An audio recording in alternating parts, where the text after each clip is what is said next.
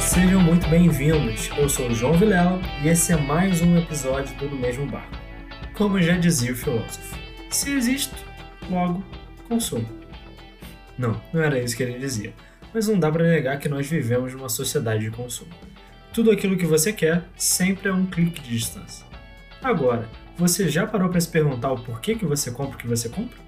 E vem cá, o que isso tem a ver com a minha fé? Bom, e para pensar esse tema com a gente, nós trouxemos o pós-doutor em psicologia Samuel Lins. Samuel, seja muito bem-vindo no mesmo barco. Olá, João, muito obrigado pelo convite e vamos, vamos nessa. Samuel é pós-doutor em psicologia e hoje dá aula e pesquisa na Universidade do Porto. Como principal tema de pesquisa dele é comportamento de compra, eu tenho certeza que ele é o cara certo para falar sobre isso. Samuel, é bom demais ter você aqui com a gente, tenho certeza que essa conversa vai ser boa pra caramba. E como é de costume, eu queria já começar fazendo uma pergunta, né? Por acaso, a gente é viciado em fazer compra e não sabe? Olha, eu diria que sim, que somos viciados em fazer compra e não sabemos. Uns são conscientes, outros não, mas todos nós temos aí um, um pouco desse vício. Isso vem de onde, Samuel? Isso tem a ver com a cultura de consumo que a gente vive? Sim, João, podemos dizer que a gente vive uma cultura de consumo. Então, a cultura onde o consumo passou a ocupar um, um, papel central nas nossas vidas, não é? Não que o consumo nunca existiu, o consumo sempre existiu. O desejo de ter coisas ou de adquirir posses, isso sempre existiu. Mas quando a gente fala do papel que ele ocupa na, na sociedade atual, podemos dizer que temos uma sociedade, temos uma cultura consumista. E, e de onde que isso vem exatamente? Essa, primeiro, essa cultura de consumo, ela, ela é uma coisa recente ou ela sempre existiu, como você falou? E, e, eu também queria saber se, se, ela, se ela sempre existiu, meio que ela se intensificou ao longo do tempo? É, quando a gente fala de cultura de consumo, a gente que a evolução, digamos assim, o desenvolvimento da cultura do consumo está diretamente relacionado com o desenvolvimento do capitalismo. Então, digamos, se tem sociedades ou comunidades onde o capitalismo não é tão desenvolvido, também não existe uma cultura de consumo tão desenvolvida.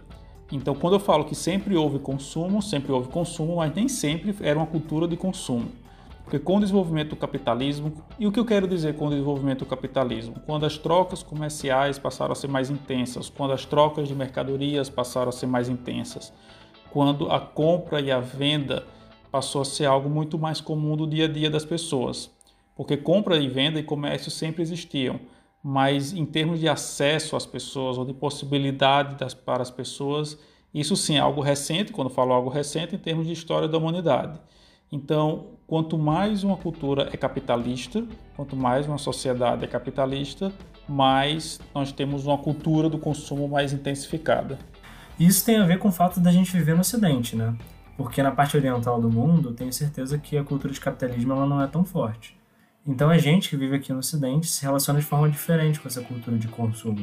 Sim, muito mais presente. E também no Ocidente a cultura do individualismo é mais intensa. No Oriente a gente, em termos de valores culturais, há valores mais coletivistas em comparação com a cultura ocidental, o que contribui ainda mais para a cultura ocidental ter uma cultura de consumo ainda mais intensa. Agora, a gente está falando de cultura de consumo, mas talvez o pessoal que está em casa não saiba exatamente o que, que é, como é que ela é definida. Você tem como tentar definir um pouco o que, que é essa cultura de consumo que a gente está falando, em termos gerais? Sim. E nesse sentido eu vou trazer então outro termo que é sociedade de consumo. Nós vamos ver que na própria literatura acadêmica e, e na sociologia, na, dentro da psicologia do consumidor também, vai haver várias nomenclaturas para cultura do consumo, cultura, cultura consumista, sociedade do consumo, sociedade consumista. Algumas vezes utiliza de maneira semelhante, mas eu gosto muito de uma definição que a pesquisadora Lívia Barbosa utiliza. Então ela vai citar, por exemplo, a Índia.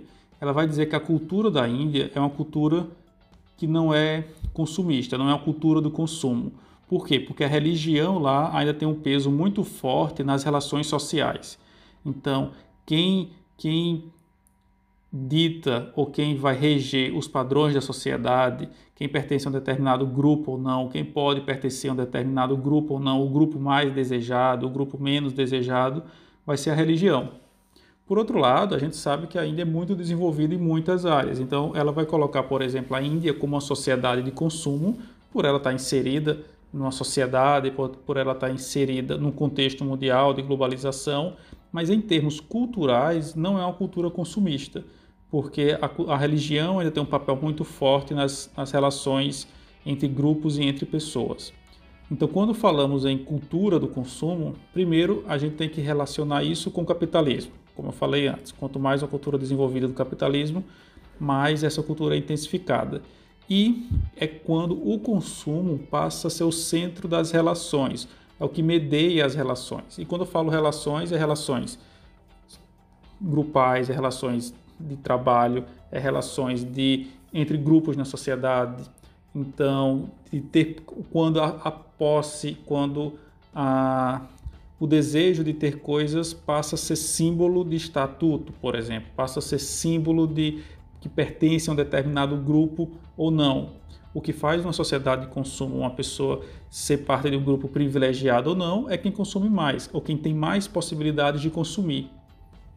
Então, em termos de cultura é de consumo, é isto: é quando o consumo passa a ser esse centro das, o centro de uma cultura dos seus símbolos, dos seus valores e que medeia essas relações dentro da própria sociedade. Você comentou que existe uma relação muito grande entre uh, o avanço do capitalismo com a intensificação dessa cultura de consumo. Agora, é, essa cultura de consumo, ela é algo é, que ela é fomentada, ou seja, tem algo intencional por trás dessa intensificação dessa cultura de consumo?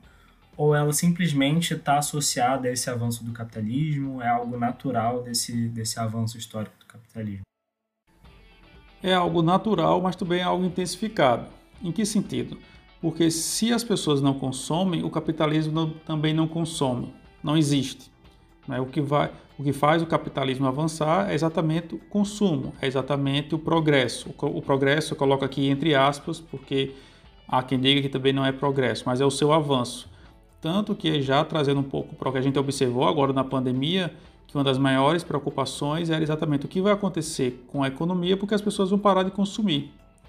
Então, se as pessoas param de consumir, a economia também não anda, o capitalismo também não avança nesse sentido que existe algo intencional, porque existe uma cultura, uma cultura de consumo, onde o consumo é algo central e precisa ser mantido esse consumo para que a própria, o próprio os pilares do capitalismo e, a, e que a própria economia, no sentido mais macro, é, perdure. Samuel, eu queria partir um pouco do macro e vir para o micro, pensar um pouco mais na pessoa mesmo, no indivíduo. A gente não escolheu nascer nessa cultura de consumo, mas a gente está nela, está imerso nela.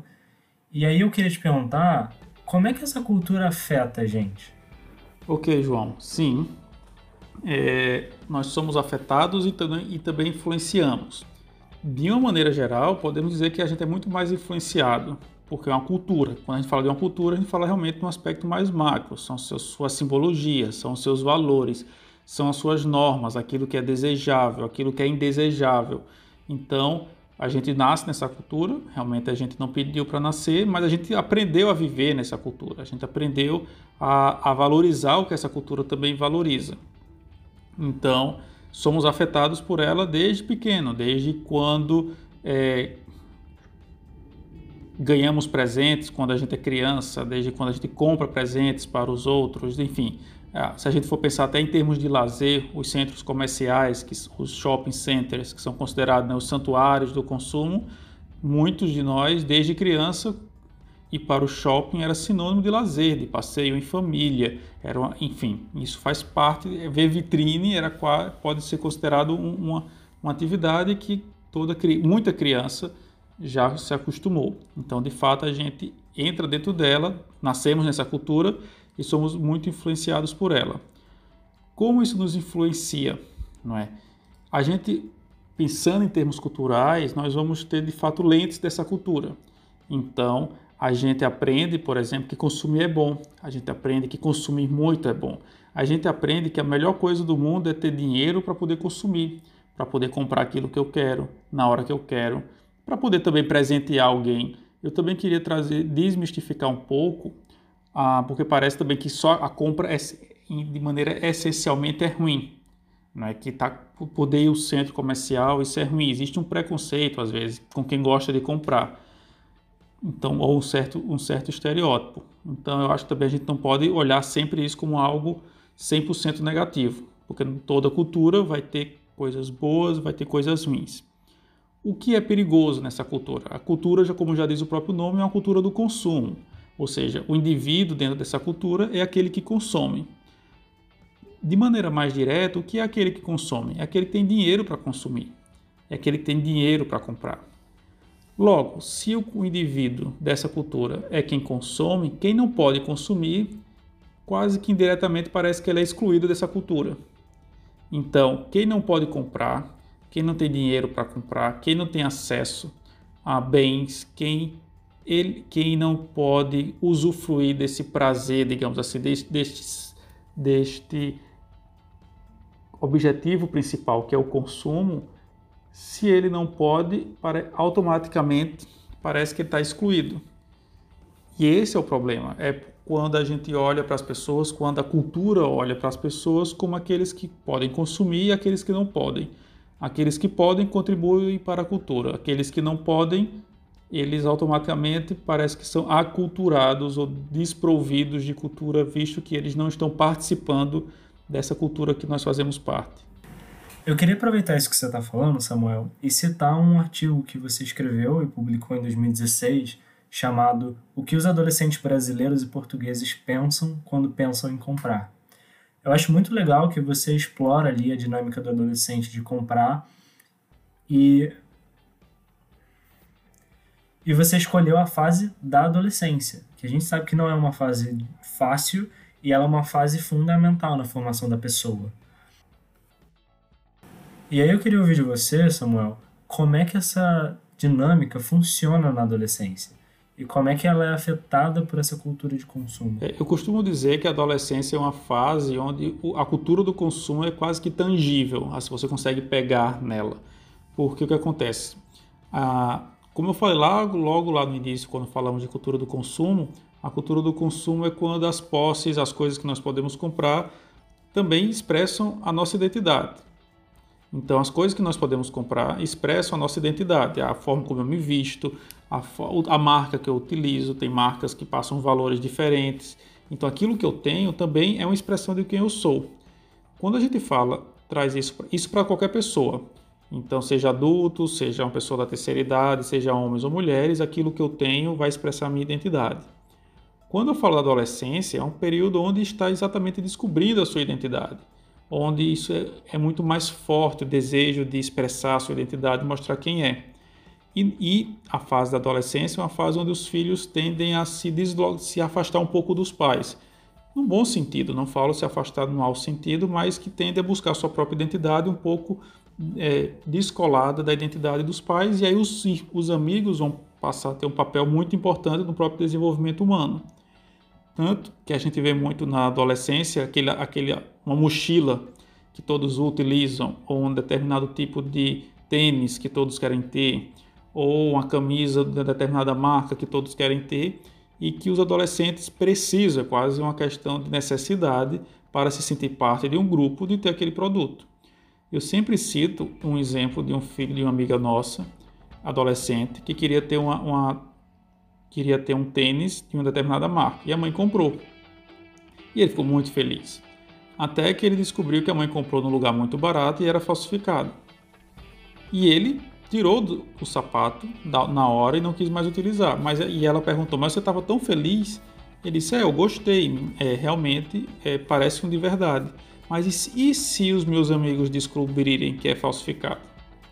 Então, na verdade, a motivação dele de ter um tênis era ter o tênis que os amigos tinham. Era o status. E porque. E, e a gente não deve desmerecer esse desejo dele, porque é uma questão de identidade, é uma questão de pertença. Que no, na fase da adolescência isso é muito importante. Se ele não pertencer a um grupo que talvez o considere aceito, isso, isso, isso pode ser muito prejudicial mesmo. O ideal é que não seja esse o motivo para o ideal é que não seja esse o motivo para pertencer a um grupo, ter uma, uma roupa, isso não é o ideal, mas na fase da adolescência é muito importante realmente o grupo dos amigos para se sentir parte. E isso é importante por toda a fase da vida, todo processo da vida, mas na adolescência isso se torna ainda mais, mais fundamental, mais crítico, esse, esse sentimento de pertença. E o consumo vem ocupar esse papel de mediar novamente as relações, de ter produtos que os grupos desejam, de ter produtos é, que confiram, quando eu falo um status, tanto status no sentido de poder ter, mas também status no sentido de poder pertencer.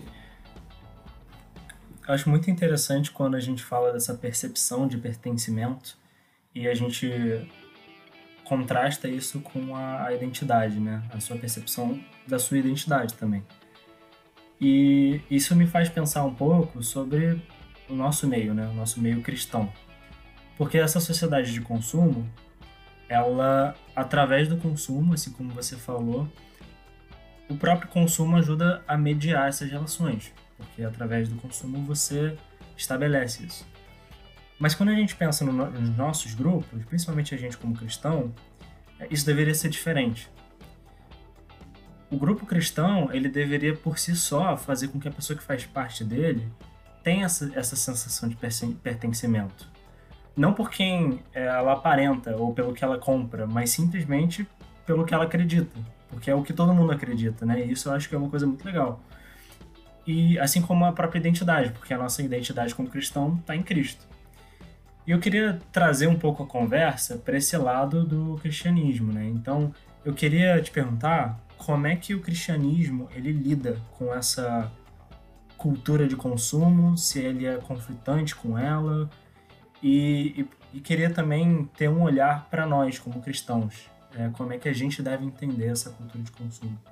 Isso que você falou é muito interessante, porque de fato a cultura que nós temos na cultura cristã, o foco o objetivo, o pertencer a um grupo cristão não deve considerar o que as pessoas têm ou que as pessoas podem ter.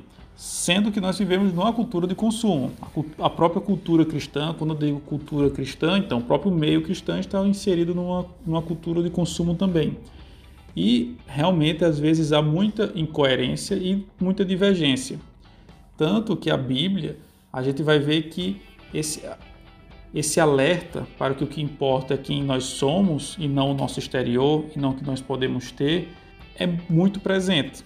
Por toda a Bíblia, a gente percebe essa questão de que o que importa é o interior e não o exterior, com vários alertas. A gente percebe, por exemplo, quando Davi foi ser ungido, que o próprio Samuel, que era um profeta muito íntegro e quase se deixava levar pela aparência. Né? Lá em Tiago, por exemplo, alerta para a importância de não fazer acepção de pessoas, né, porque as pessoas estão diferentes ou podem ter uma certa estatuto na sociedade ou não.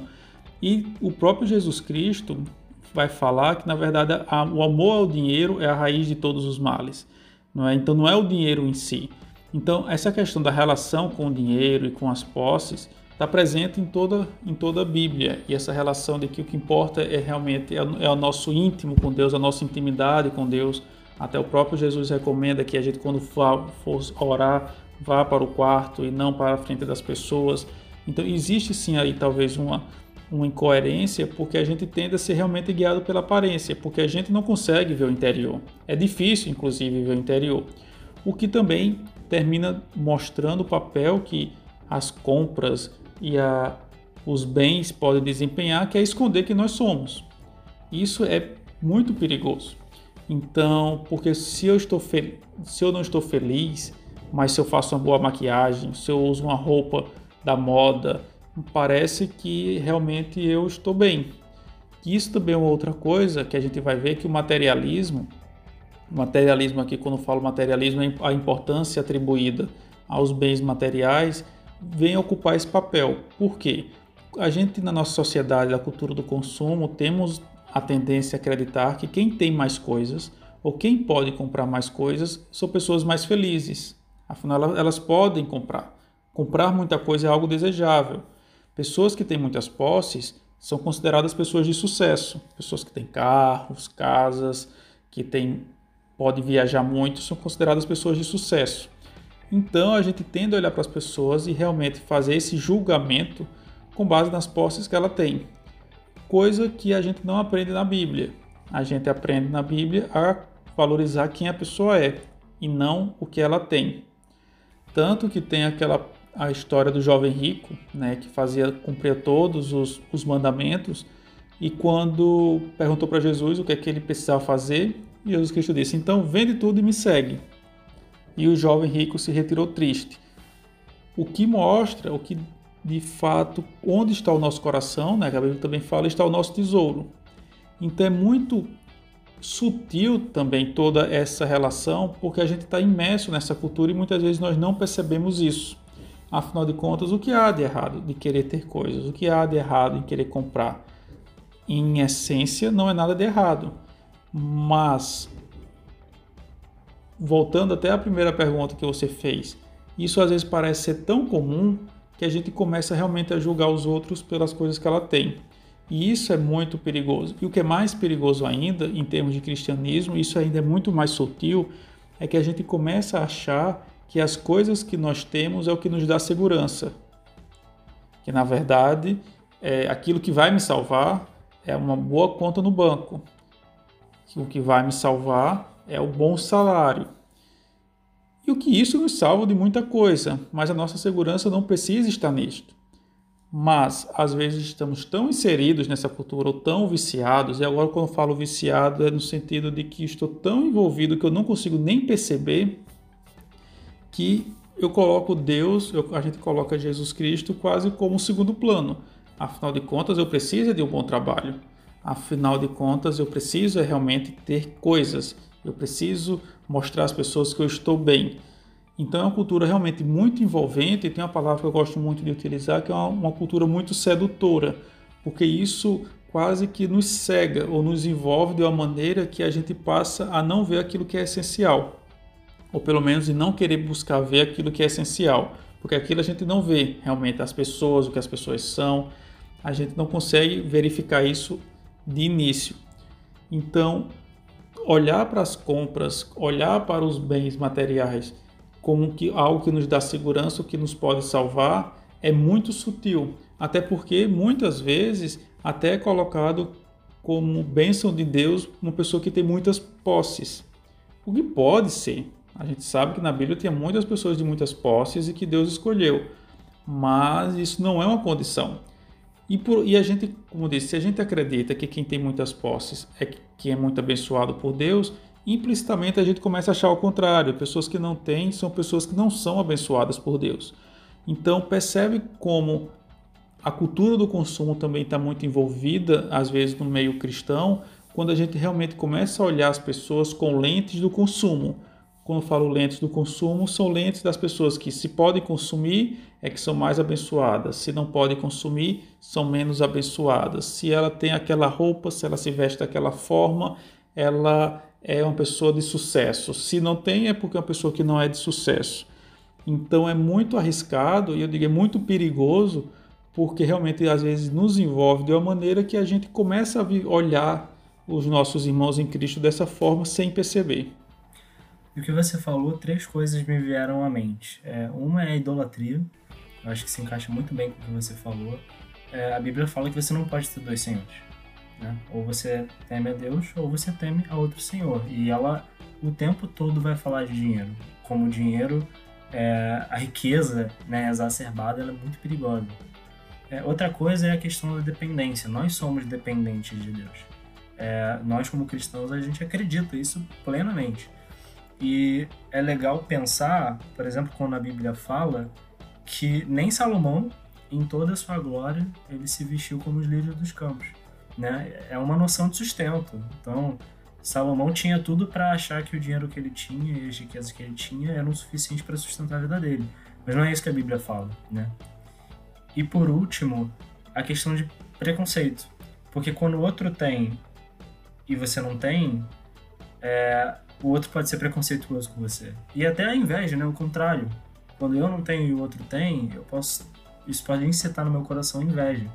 Então são vários perigos que eu acho que essa cultura de consumo ela pode trazer pra gente, né? Que, que é cristão e tem essas bases. É, e o que você falou me fez pensar muito sobre isso. Agora, o que eu acho curioso é fazer um pouco de uma provocação. Você falou da idolatria, concordo, e uma idolatria muitas vezes inconsciente, nesse sentido, quando eu falo inconsciente, no sentido que estamos tão imersos que nem percebemos, porque a gente não coloca o dinheiro na nossa frente e, e fazemos culto ao dinheiro. Então, é um, é um, é um termina às vezes sendo um, um ídolo muito camuflado por causa do nosso dia a dia e da nossa cultura. Agora, você tocou num ponto, João, que é aí que é isso que eu queria fazer a provocação, que é da dependência de Deus. E às vezes eu me pergunto, e quando eu coloco me pergunto, é porque realmente eu me incluo dentro de tudo isso. Eu não estou aqui falando no, papel de que façam aquilo que eu faço, mas isso é algo que a gente reflete que eu estou inserido e que eu me vejo também nessas coisas que eu recomendo que eu devo fazer, eu vejo que às vezes eu não faço. Mas será realmente que a gente acredita que podemos depender 100% de Deus? Eu não estou dizendo que é para largar a, a vida e não, e não esperar que as coisas aconteçam. Não é isso, até porque eu não acredito que a dependência de Deus é isso. Mas a gente aprende nos, nossas, nos nossos lábios, nós falamos que dependemos de Deus. Mas lá no fundo, quem é que a gente acha que a gente depende?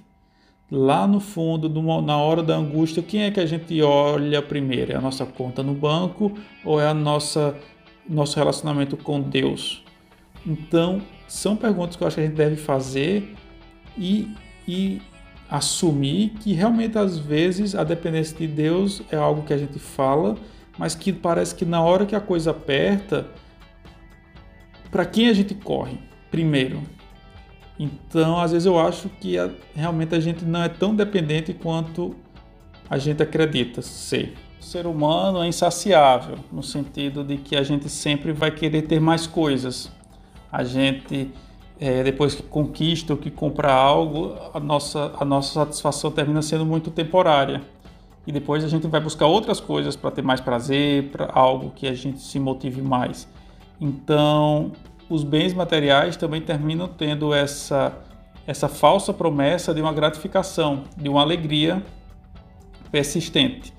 Então, um risco que também nós corremos é isto, é assim achar que agora eu vou ser feliz, ou agora eu preciso disso para ser feliz, agora eu preciso disso, agora eu preciso de outra roupa, agora eu preciso de outro carro, agora eu preciso trocar o carro. Então, é, como o ser humano é muito essa alma desejante por natureza, por essência da natureza humana, os meios materiais terminam sendo um alimento sem fim, digamos assim, porque sempre vai ter novos desejos, sempre vão ter novos produtos, sempre vão ter coisas diferentes. Por isso que eu acho que realmente a tua pergunta no início terminou fazendo todo sentido, porque isso é uma característica do viciado, né? Ele, ele fica ali quase que, que iludido com, com o vício, querendo sempre mais, querendo sempre mais e que nunca se sacia.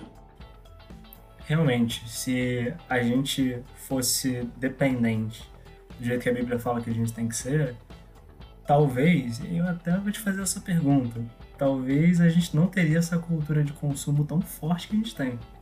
É, uma vez eu disse para um amigo meu que se o mundo se tornasse cristão, a, a economia do mundo ia, ia quebrar. Em que sentido? A Bíblia também vai nos dar várias indicações de que a gente deve viver com o que a gente precisa. O pão nosso de cada dia nos dá hoje. Lá no maná do deserto era o pão de cada dia que a gente precisava. O próprio Jesus recomendava para os discípulos, se tiver duas túnicas, dá uma outra para o outro. Ou seja, a gente precisa viver com muito menos do que o que a gente precisa. Se a gente pensar bem, para que a gente precisa de 15 camisas? Para que a gente precisa de 10 calças? Para que a gente precisa de, de 20 sapatos?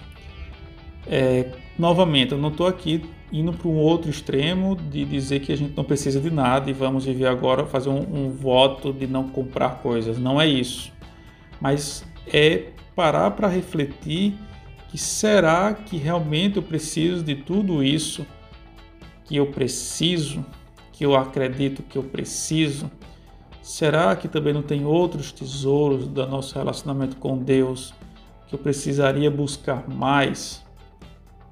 Enfim, são reflexões que a gente precisa fazer que, como eu falei, muitas vezes estamos tão inseridos nessa cultura que a gente já parece que não consegue enxergar ou parar para fazer esse, esse tipo de reflexão.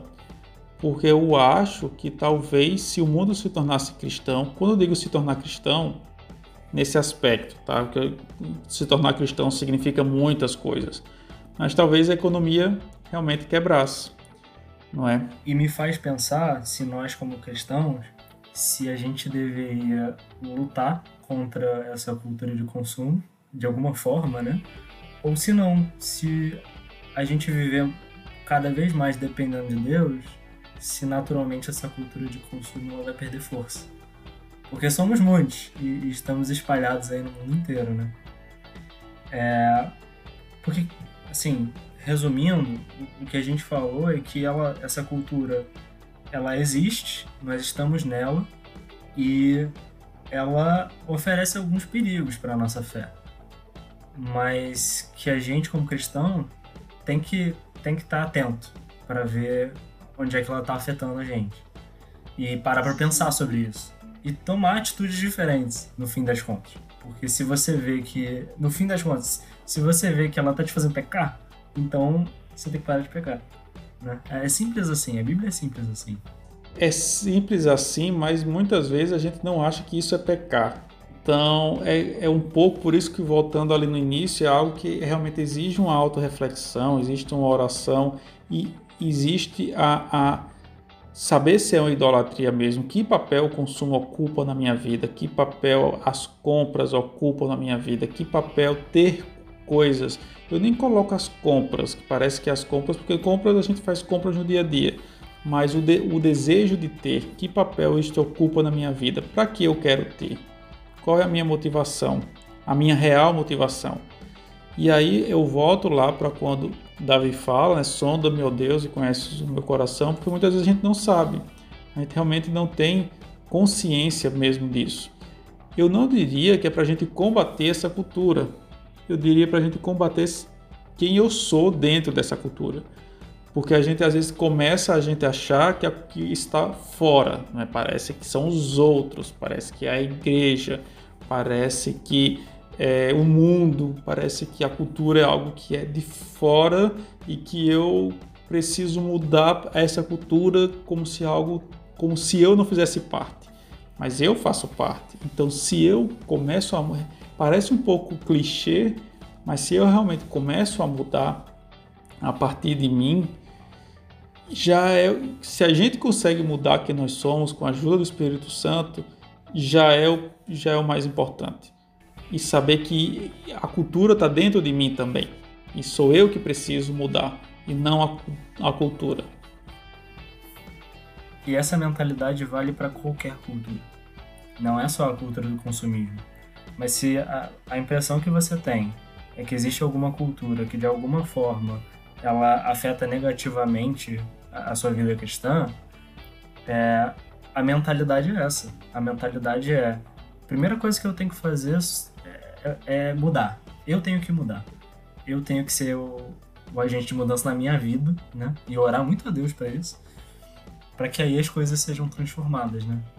Porque se você é transformado, as coisas são transformadas. Mas diante disso, eu também coloco o papel dos nossos amigos. Porque vamos lá, eu sei que nós podemos mudar, mas sozinho é muito mais difícil. É muito difícil a gente dizer que não quer gastar muito, mas na hora de sair com os amigos, eu vou ser aquele que vou dizer que não quero gastar, eu vou ser aquele que eu vou usar sempre a mesma camisa no final de semana. Eu vou ser aquele que vai toda vez comentar isso com os outros e tentar ser o chato. Virei um monge. Talvez sim. Mas uma recomendação que eu daria é encontrar pessoas que partilhem de princípios semelhantes ou que estejam interessados em mudar também porque senão fica tudo muito mais difícil. E realmente é difícil. É realmente a gente é, é, a gente conversar tudo isso e ir no shopping ver que aquela camisa que a gente tanto quer está com 50% de desconto e eu vou dizer, ah, mas é agora a gente já encontra, mas está com 50%, já é 50% de desconto, estava muito caro, mas agora eu vou aproveitar a promoção. eu já não estou. Enfim, e não estou dizendo que não é para aproveitar a promoção. Realmente aqui estamos a conversar, é muito mais uma reflexão, porque realmente no dia a dia é muito difícil.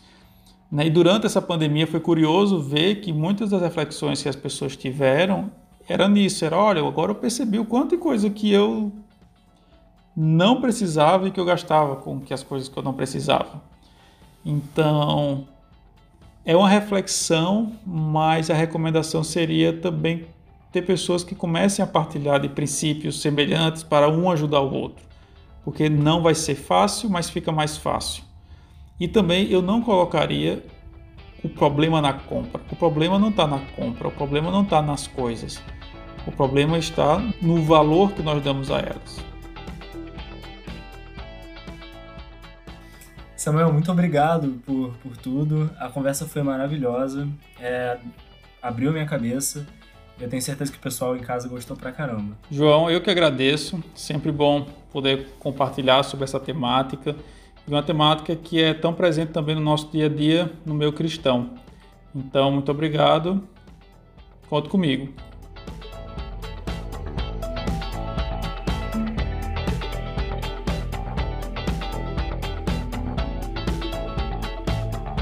Esse foi mais um episódio do No Mesmo Barco, produzido pela Garagem 64. Se você gostou, não esquece de curtir esse episódio, seguir a gente no Spotify e compartilhar. Se você tem Instagram, segue a gente no arroba no mesmo barco cast para saber tudo que tá rolando. Então é isso, pessoal. Um abraço e fiquem em casa.